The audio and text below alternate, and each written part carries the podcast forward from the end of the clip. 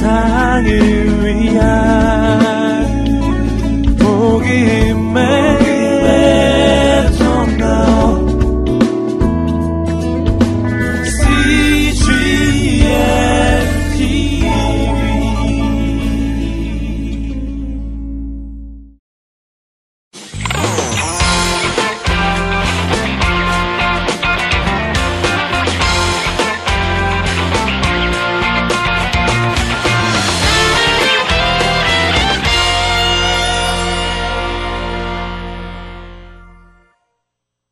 기억이라는 것에 대해서 이야기하다가 과거, 현재, 미래를 다루게 되는데 그것이 바로 시간이라는 것입니다.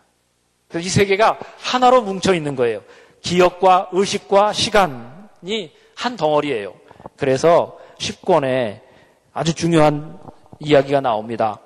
자, 여러분, 아, 한번 찾아볼까요? 음, 342면은 10권 22장, 아, 10권 23장 33문입니다. 10권 23장 33문 342면 거기 제가 조금 읽어 드리겠습니다.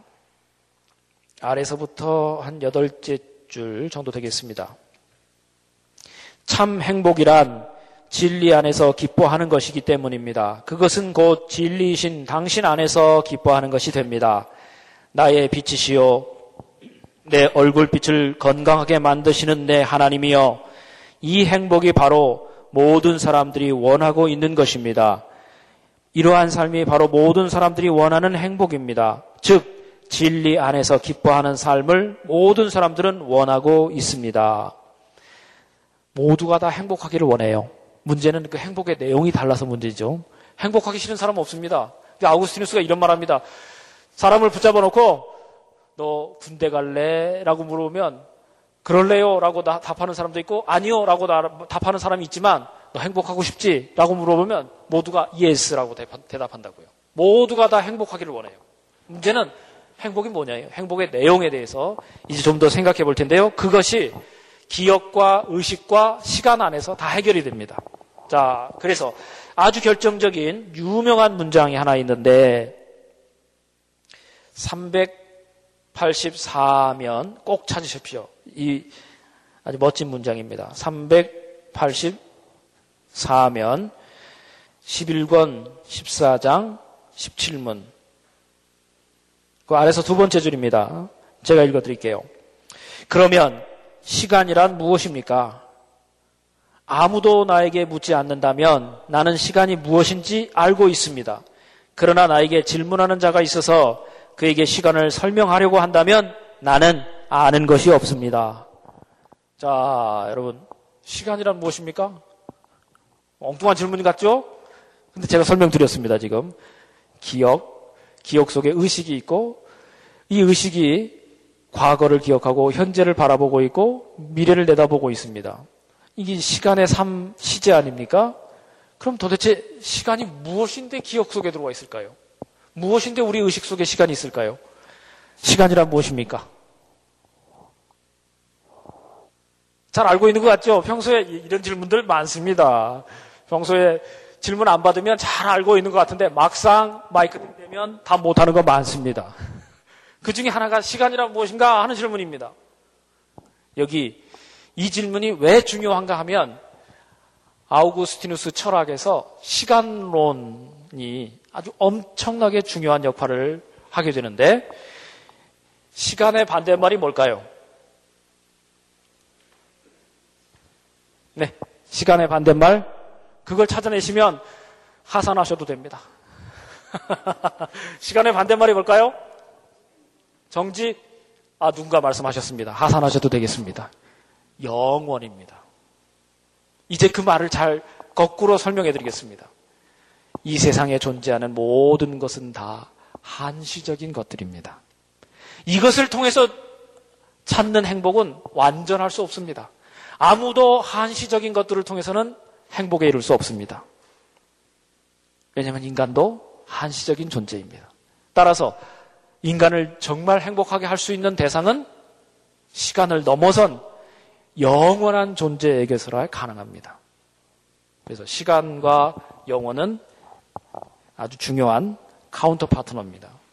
엄청 중요한 것인데, 자, 어쨌든 이 시간에 대하여 이제 생각하게 됩니다.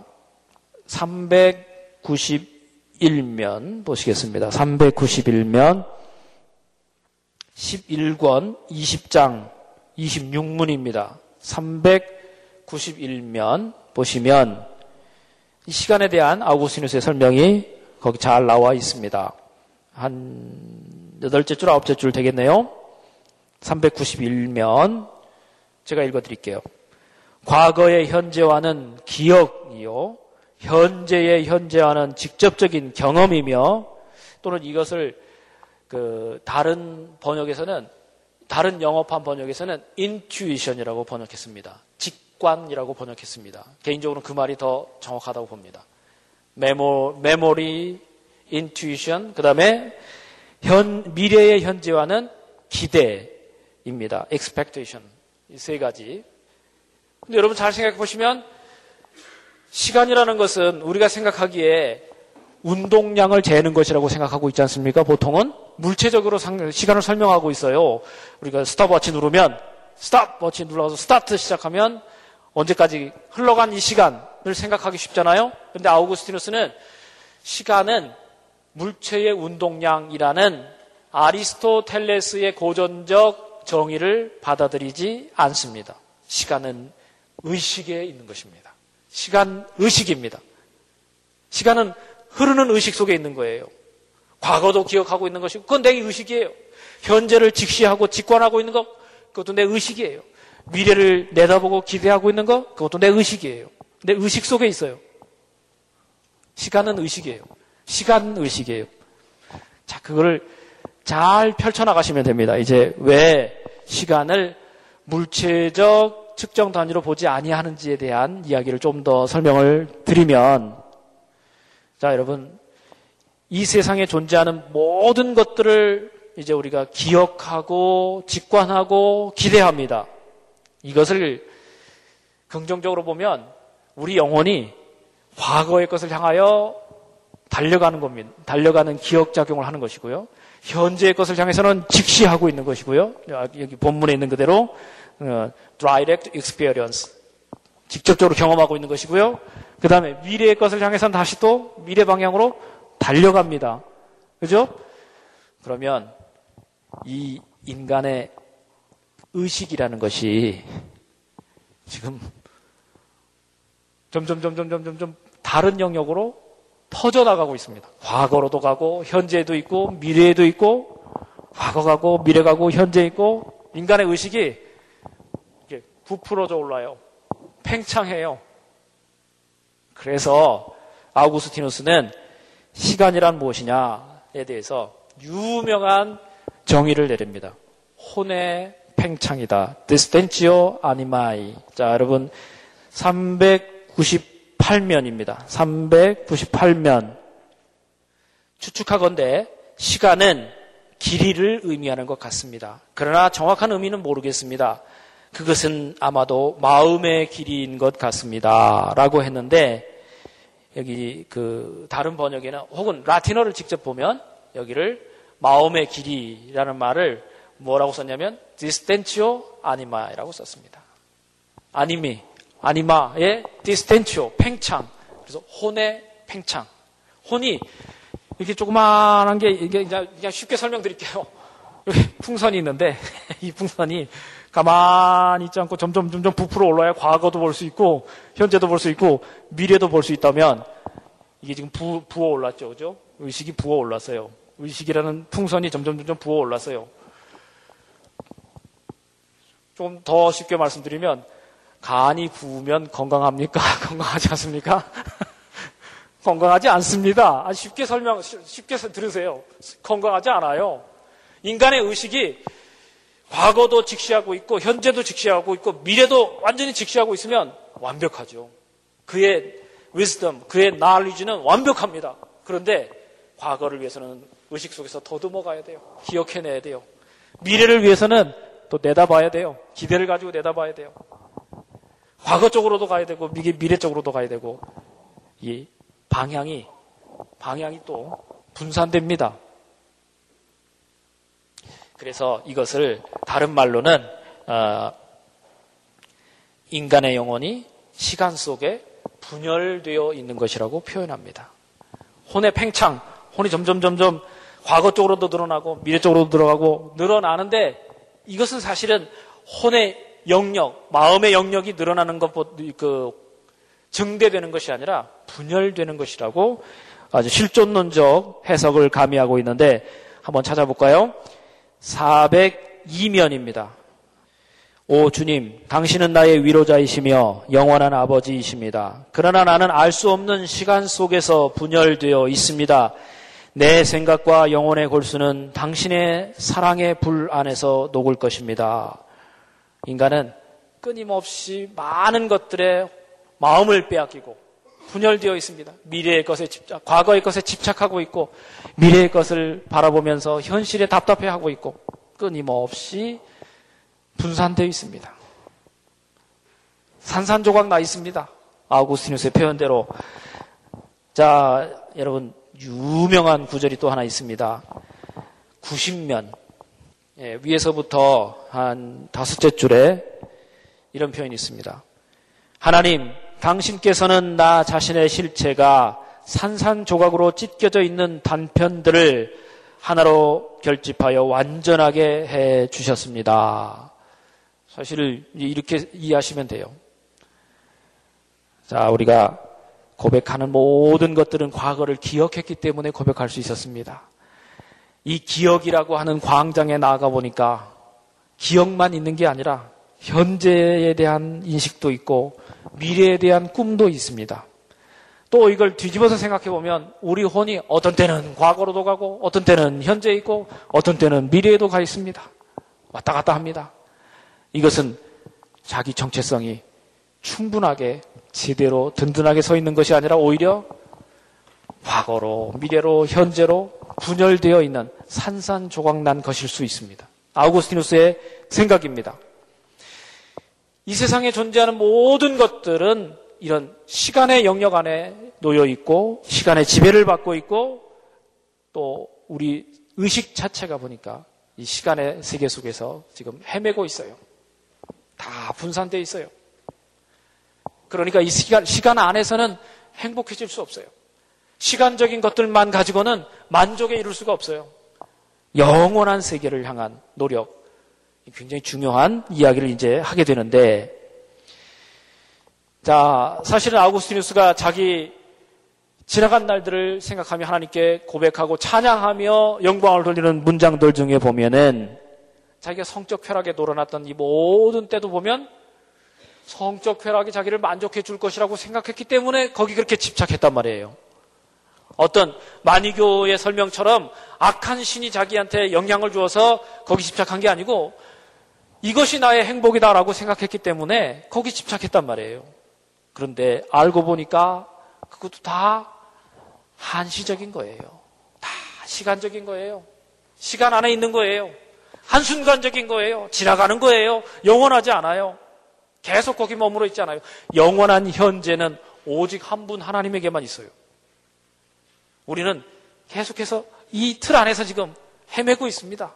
자, 그런 의미에서 아우구스티누스가 이제 어, 여러 쾌락들을 통해서 행복을 추구하는 인간의 모습을 굉장히 그 답답하게 실존적인 고민의 모습으로 지금 생각하고 있다는 것을 어, 인식해 주시면 좋겠고요. 오죽하면 아, 아우구스티누스가 자기의 세욕의 문제를 정욕의 문제를 아주 처절하게 자기 스스로 생각해봐도 이 해결이 안 되는 그런 모습을 써놓은 부분이 있어요. 자, 우리가 한번 꼭 찾아봤으면 좋겠는데요.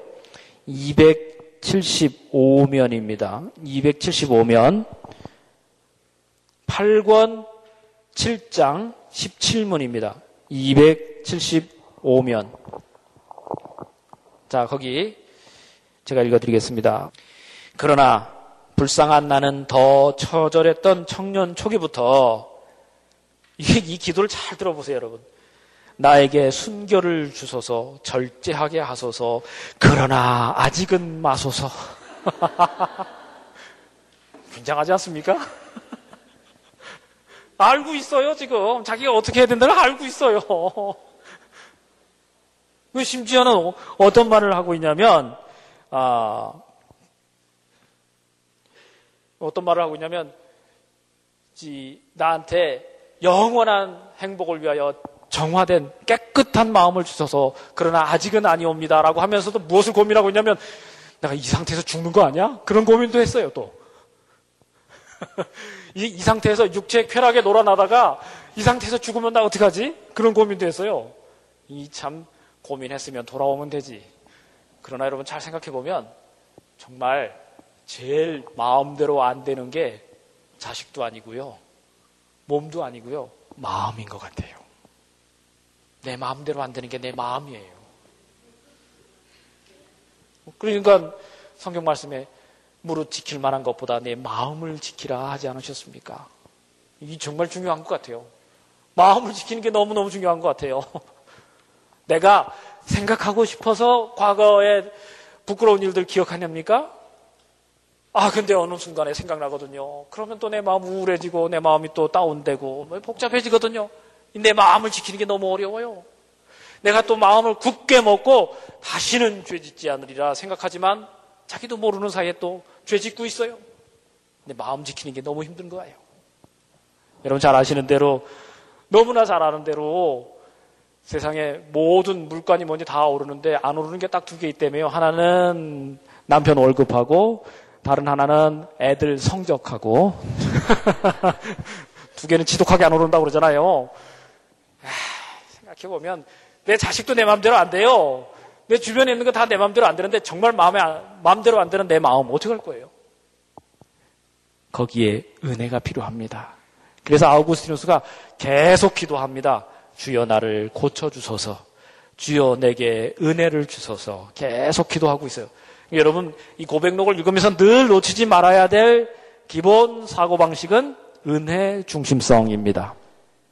그러니까 고백을 다른 말로 바꾸면 고백을 제가 만약에 저는 문장 능력도 없고 그래서 뭐 잘 쓰지도 못하지만은 고백이라는 말, 이 책을 저, 저에게 만약 하나님께서 쓰시도록 엄청난 탤런트를 주셔서 쓰도록 하신다면 저는 제목을 은혜라고 하고 싶습니다.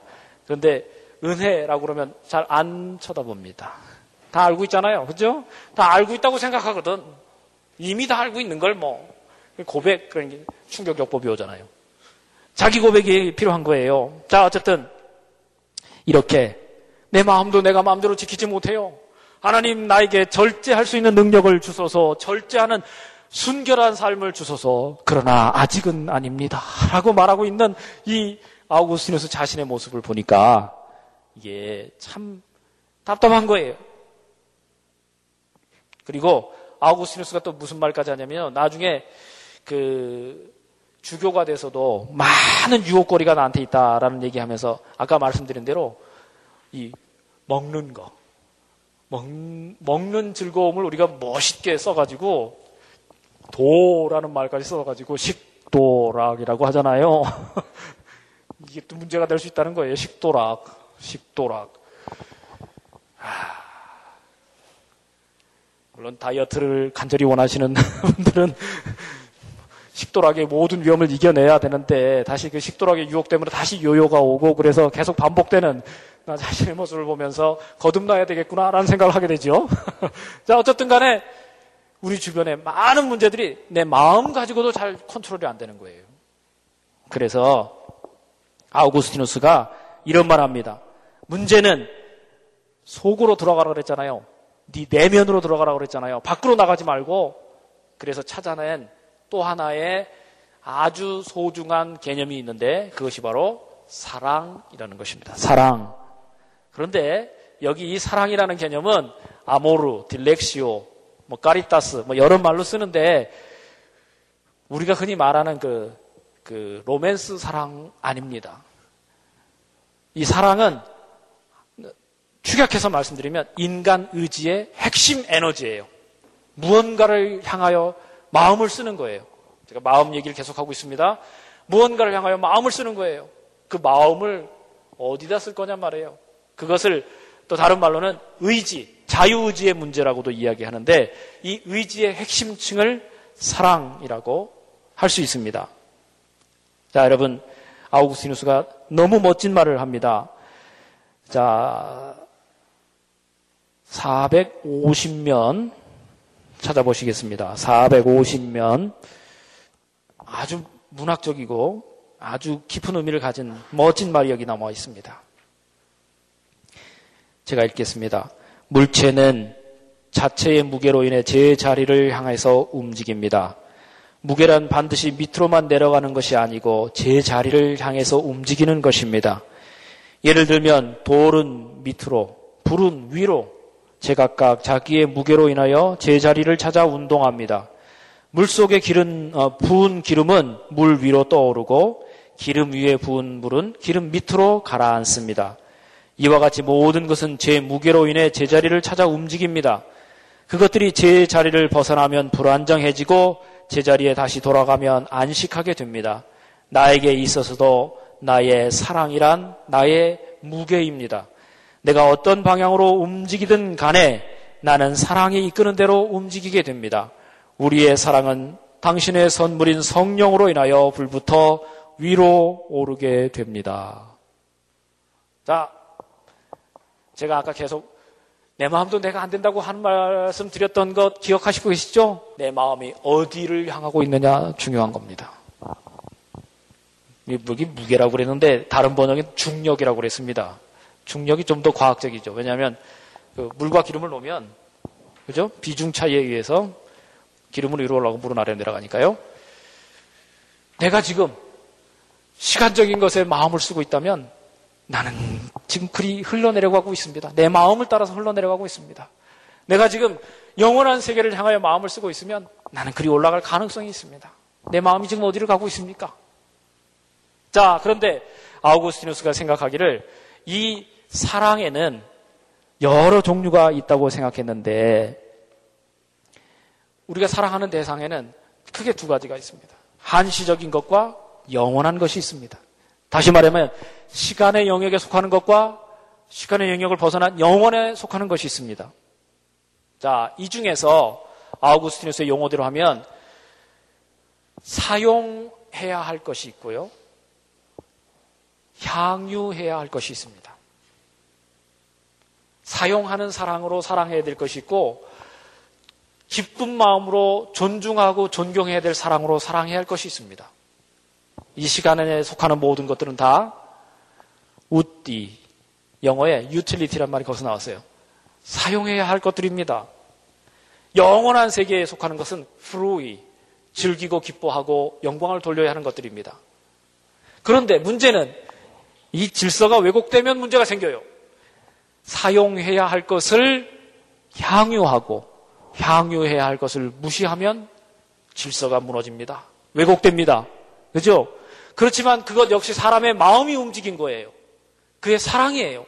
그래서 이것을 가르켜서 악한 사랑이라고 하는 말로 예, 라틴어로 꾸비디타스라고 했습니다. 질서가 없는 사랑인 거예요. 영원한 하나님을 사랑하지 않고 한시적인 것, 그야말로 사용해야 할 것들을 하나님인 양 사랑하는 것. 이게 악한 사랑입니다. 악덕입니다. 반대로 사용해야 할 것을 적절히 사용하고 향유해야 될 영원한 하나님을 향유하면 그에게 영광을 돌리면 이 사랑 역시 마음의 움직임이잖아요. 이 사랑을 가리켜서 까리타스라고 불렀습니다. 카리타스. 영어에 카리타스를 영어에서 체리티라고 번역했는데요. 뭔가 부족한 번역입니다. 체리티는 영어 사전에 보면 사랑이란 뜻보다는 자애, 박애, 뭐 이런 뜻이 되거든요. 그런 거 아니에요. 마음의 움직임이에요. 까리타스예요. 하나님을 향한 마음의 움직임이에요. 질서 있는 사랑이라고 보는 게 맞아요. 그게 정답이에요. 그러면 후피디타스는 무질서한 사랑인 거예요. 질서 없는 사랑인 거예요. 자, 아우구스티누스는 지금 생각합니다. 우리가 이 세계에 있는 시간적인 것들에 대해 집착함으로 말미암아 그가 생각하는 성적 욕구를 포함한 모든 것들에 집착함으로 말미암아 인간의 의지가 왜곡되었고 인간의 삶이 비참해 있습니다. 이 비참한 삶으로부터 행복에 이르기 위해서는 하나님의 도움이 필요합니다. cupiditas로부터 caritas로 올라가야 되는데 이건 자기 노력으로는 안 돼요. 하나님의 은혜가 있어야 돼요. 하나님의 은혜의 주입, 은혜 주사 맞아야 돼요. 은혜 주사를 맞아야 돼요. 그래서 injection, injection의 말보다는 infusion이란 말 쓰겠습니다. Infusion of grace.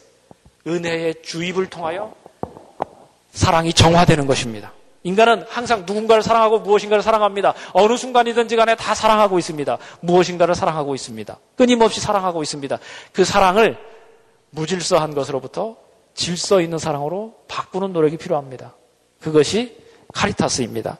그 사랑에 대한 이야기들이 바로 아우구스티누스의 행복에 이르는 길에 나타난 어, 사랑의 윤리라고 말할 수 있고 이 카리타스와 쿠피디타스를 확장시키면 그것이 하나님의 도성이 무엇이고 지상의 도성이 무엇인지를 설명하는 근거가 됩니다. 하나님의 도성은 카리타스를 가진 사람들의 모임이고요. 반대로 이 지상의 도성은 지독한 무질서한 사랑의 공동체인 거예요. 하나님을 멸시하면서까지 자기를 사랑하는 사람들의 모임이 civitas terrena 지상의 도성이고 자기를 멸시하면서 하나님을 사랑하는 사람들이 모인 곳이 바로 caritas의 공동체 civitas Dei 하나님의 나라입니다. 이 모든 기초에 바로 시간론이라는 것이 들어 있어요. 그러니까 우리가 이 아우구스티누스가 지금 고백록에서 시간을 말한 것이 쓸데없이 말한 게 아니에요. 그래서 구장까지만 읽고 다 집어쳐라. 아, 아니에요. 그러면 안 돼요. 이게 너무너무 중요한 게 여기 담겨 있어요. 그런 의미에서 보면, 자, 이제 정리해 보면, 고백록의 9권까지는 아우구스티누스의 진솔한 자기 고백입니다. 오디너리 랭귀지에 의한 자기 고백입니다. 일상 언어에 의한 자기 고백입니다. 10권부터 13권까지도 역시 진솔한 자기 고백이 돼 언어가 달라졌습니다. 학문의 언어로 바뀐 것 뿐입니다. 신학의 언어로 바뀐 것 뿐입니다. 같습니다, 내용은. 그 내용은 무엇입니까? 나는 죄인이고 나는 하나님 앞에 은혜 받아야 할 존재이고 하나님의 은혜를 통하여 영원한 안식에 이르러야만 하는 존재라는 사실을 끊임없이 반복하고 있는 것이 이 고백록입니다. 이 고백록에는 어, 성경을 인용한 부분이 굉장히 많습니다. 조사의 번바로 따르면 신구약 한 50권 정도 인용했고요. 특히 제일 많은 게 구약의 시편 그리고 바울 서신을 많이 인용하고 있습니다. 그래서 어떻게 보면 이 고백록이 성경 안에 나타난 여러 상황들을 잘 조합해서 정리해서 어, 말해주고 있는 것 아닐까라고 생각하고 싶습니다. 이 고백록을 읽을 때 우리가 늘 유의해야 될 것은 작가 사냥하듯이 읽지 말아야 됩니다. 작가 사냥이 뭔지 아시죠? 왜 요즘 작가들은 저렇게밖에 못 쓴대 그래? 뭐 그러잖아요. 우리 여러분 그 집에 가면 드라마 보면서 맨날 그러잖아요. 뭐 작가들의 의식 세계는 어떻게 된 거야? 도대체 맨날 재벌만 나오고 재벌이 나와서 뭐가 어떻게 되고 다 뒤집어지고 그래요. 작가들의 의식 세계가 그렇습니다. 그런데 이 고백록을 작가 사냥하듯이 읽으면요. 어떤 질문들이 생기냐면 이거 다 진짜일까? 지가 뭔데 다 기억해? 기억의 천재야? 우와, 자기 과시네. 이렇게 읽게 된다니까요. 분석적으로 읽게 돼요. 그렇게 읽으면 정작 읽어야 할 소중한 것을 놓치게 됩니다. 정말 읽어야 될 것은 하나님의 은혜가 나를 나 되게 했고 그 은혜로 말미암아 내가 현재 이 자리에서 고백하고 있으며 나의 미래를 바라보고 있다는 사실을 이야기하는 자화상을 우리가 놓치게 되면 이거 고백록 잘못 읽는 거예요. 그러므로 항상 이 고백록을 읽을 때는 내 이야기라고 읽으십시오. 그저 나 대신에 하나님께서 유능한 하나님의 종을 보내셔서 그가 철저하고도 정확하고도 세밀하고도 분명하게 죄를 고백하고 그 죄 속에 있는 나 자신의 모습을 깨닫게 해주고 그래서 나로 하여금 하나님의 은혜 안에 새로운 존재가 되게 하는 놀라운 역사를 만들어낸 것이다 하는 것. 그거 잊지 마셔야 돼요. 그것이 이 고백록 전체가 이야기해주고 있는 요점입니다. 이 고백록 안에서 우리는 죄와 은혜, 그리고 시간과 영원, 악한 사랑과 바른 사랑, 그리고 비참함과 행복에 대한 여러 이야기들이 계속 어우러져서 반복적으로 나오고 있다는 사실을 자주 발견할 수 있어야 하겠고요. 그것을 통해서 이 고백록을 통해서 우리가 다시 한번 성경을 가까이 하게 되고 그 성경을 가까이 하게 됨으로써 말미암아 예수 그리스도의 놀라운 사랑과 은혜를 다시 한번 감격적으로 받아들일 수 있는 사람이 되는 것 그것이 고백록이 정말 의도하고자 했던 것이다 라는 점을 꼭 기억해 주셨으면 좋겠습니다. 문제는 우리 한국교회와 저를 포함해서 많은 경우에 복음 하나로 만족하지 못하는 경우들이 있어요. 내가 구원받았다는 사실 하나로 만족하지 못하고 내가 은혜 받은 존재라는 사실 그것 가지고 행복해야 되는데 그 외에 다른 무엇인가를 필요로 하고 다른 무언가 좀 있었으면 좋겠다고 계속 이야기하는 그것이 문제인 거예요. 은혜 안에 새로워진 존재는 이 핵심 가치, core value를 놓치지 않는 사람입니다. core value는 은혜 속에 내가 있고 그 은혜적 정체성 안에 나를 발견하고 그리고 나의 나됨이 은혜에 있다는 것을 늘 기억하면서 다른 사람 욕하기 전에 나부터 보고 비난과 정죄와 심판하기 전에 내가 바로 하나님의 엄청난 긍휼을 힘입은 존재임을 깨닫는 사람. 그 사람이 은혜의 사람이에요. 다른 거 없어요. 생각해 보면 이 고백록에는 그런 내용들이 아주 멋진 문학 작품으로 잘 어우러져 있다는 것을 보게 됩니다. 그리고 이제 여러분 책의 후면에 함께 그 번역되어 있는 엔키리디오는 이런 겁니다. 엔키리디오는 아, 영어로 하면은 핸드북이에요. 혹은 어, 매뉴얼 뭐 이 정도 될 것 같습니다.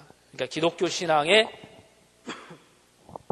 요점들 어려웠고 복잡하고 헷갈릴 때 보면 답이 나오는 간단하게 요약한 책 그런 교리라고 보시면 됩니다. 이 안에 믿음과 소망과 사랑이라는 세 가지 덕에 맞추어서 믿음 부분에서는 사도신경에 관해서 말하고 있고요. 소망 부분에 대해서는 주기도문에 대해서 말하고 있고요. 사랑에 대해서는 이 카리타스의 사랑에 대해서 이야기해 주는 부분입니다. 이 책은 원래 그 여기서 아마 영어에 로렌스라는 이름이 나온 것 같은데 라, 어, 그 라우렌티우스라는 사람이 요청했습니다. 아, 굉장히 많은 질문을 보냈어요. 아우구스티누스한테. 어, 그 인간의 주된 목적은 무엇입니까? 이단들을 피할 때 무엇을 조심해야 됩니까? 이성과 종교는 어떤 관계 있습니까? 종교의 출발점과 목적은 무엇입니까? 기독교 전체 교리의 요약은 한마디로 뭡니까? 신앙의 기초는 무엇입니까? 아주 너무 복잡하게 많은 질문을 보냈어요. 그래서 아우구스티누스가 간략하게 정리해 줬습니다. 수첩, 스프링으로 딱 끼워서 들고 다니면서 헷갈릴 때마다 볼 수 있게. 손에서 절대 놓아서는 안 되는 책, 뭐 그런 뜻도 있고요. 그래서 이 엔키리디오는 아, 아우구스티누스의 그 신앙관을 아주 그 콤팩트하게 요약해 준 그런 책이다. 이렇게 볼 수 있고요. 어, 교회사학자 하르낙은 이런 말을 했어요. Everything is combined in this book. 이 말로 다 끝났습니다. 이 책에 모든 것이 다 들었다. 그랬습니다. 이 그 엔키리디온 안에 모든 것이 다 들었다. 실제로 다 들었어요. 간략간략하게 해서 그렇지. 짧아서 그렇지. 다 들었어요. 자, 그 아주 파플러한 기독교 교리의 요소들을 집대성한 책이 바로 이 엔키리디온 신앙 편람이라고 번역된 책입니다. 자, 어쨌든 전체적으로 보면 우리가 놓치지 말아야 될 것은 아우구스티누스라는 사람 자체가 하나님이 주신 위대한 천재이지만 그러나 그가 하나님의 은혜 앞에 자기를 발견하고 자기를 내려놓았을 때 하나님께 제대로 쓰임 받을 수 있는 사람이었다는 사실입니다.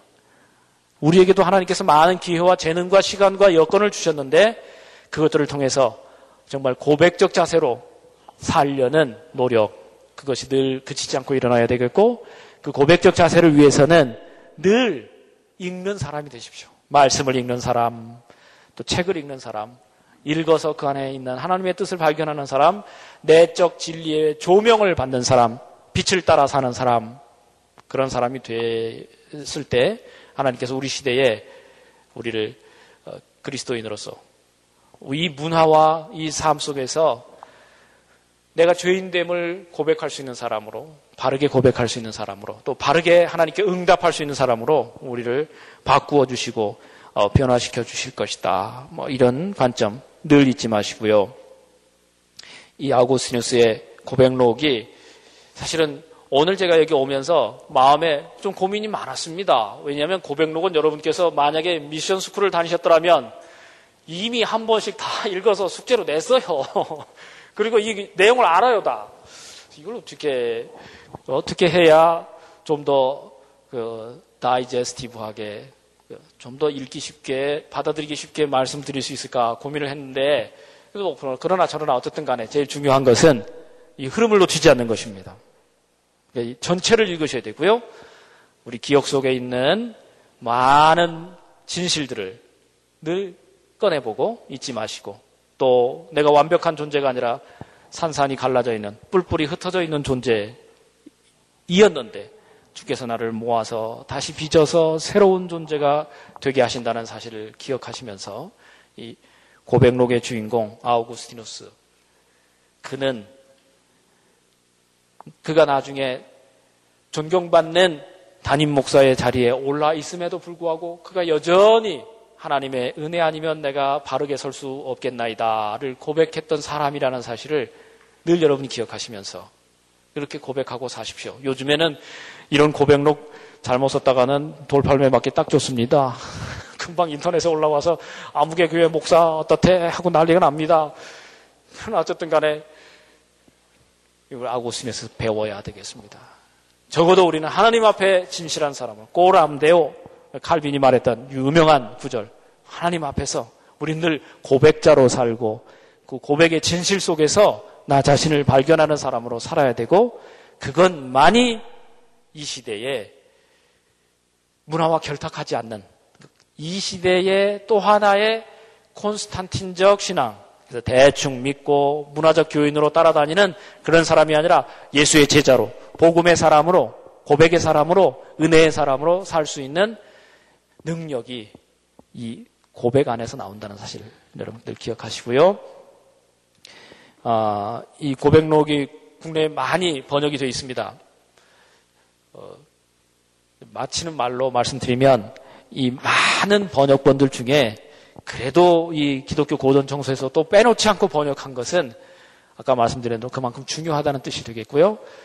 어, 제가 몇 년 전에 어느 신문에서 우리나라의 고백록이 굉장히 많은데 어떤 것이 가장 좋은지 좀 음, 대비해서 좀 써달라고 그래서 책을 사기 시작했습니다. 근데 그 신문사에서 뭐 하여간 소정의 원고료는 드릴 테니까 교수님이 책 사서 알아서 보세요. 그래가지고 끊임없이 샀는데 제가 원고료 받은 것보다 책 산 게 더 비싸더라고요. 그 정도로 많아요, 지금. 엄청 많아요. 그리고 한 권 값도 엄청 비싸요. 근데, 에, 쭉 살펴보면 어떤 건 라틴어에서 직접 번역한 것이 있습니다. 그리고 또 어떤 것은 아, 굉장히 문체가 아주 수려하게 기도문처럼 잘 번역된 것이 있습니다. 또 어떤 것은 예, 영어를 통해서 이렇게 번역한 것들이 있습니다. 근데 그 각각의 나름의 특징들이 있는데 그저 그 커멘트를 해드린다면 이 기독교 고전 청소에서 번역한 어, 이 고백록은 어, 현대어에 가깝게 번역한 점이란 점에서 일단 가치를 두고 싶고요. 그리고 이 고백록 전체를 놓치지 않고 번역했다는 것에 대해서 또 높이 평가하고 싶습니다.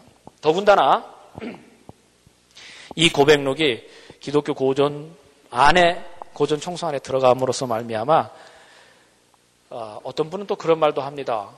고백록을 읽고 한국 교회에 종교 개혁을 일으켜야 된다. 저로서는 기쁜 말이지만 과한 말인 것 같기도 하고. 근데 하여간 좀 중요한 말, 중요한 책입니다. 이 책을 제가 추천해 드리고 싶은 것은 어떤 책은 번역하다가 말씀드렸잖아요. 권, 장, 그 다음에 문을 구분을 해줘야 되는데 이걸 구분 안 하고 번역하는 책도 있어요. 이 책은 그런 면에 성실하게 번역을 잘 따라주고 있다는 점에서 또 어, 가치가 있는 번역이었다. 이렇게 생각하고요.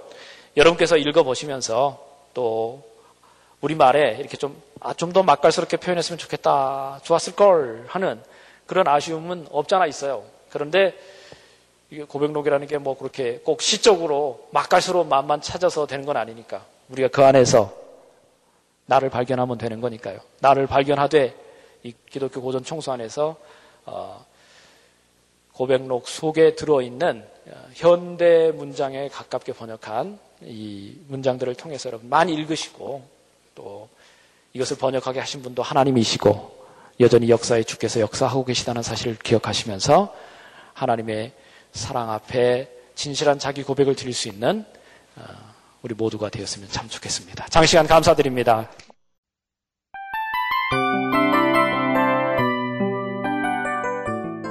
이 프로그램은 청취자 여러분의 소중한 후원으로 제작됩니다.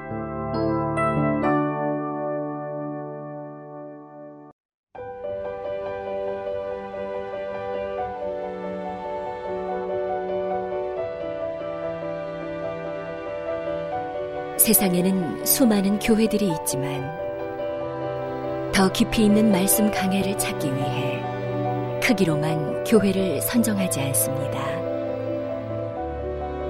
보다 좋은 영적 콘텐츠를 더 많이 나누기 위해 방송비를 받지 않습니다. 1년 365일 복음만 전하고 싶어서 우리는 광고를 하지 않습니다. 온누리의 복음을 땅끝까지 CGN TV와 함께 땅끝 성교사가 되주세요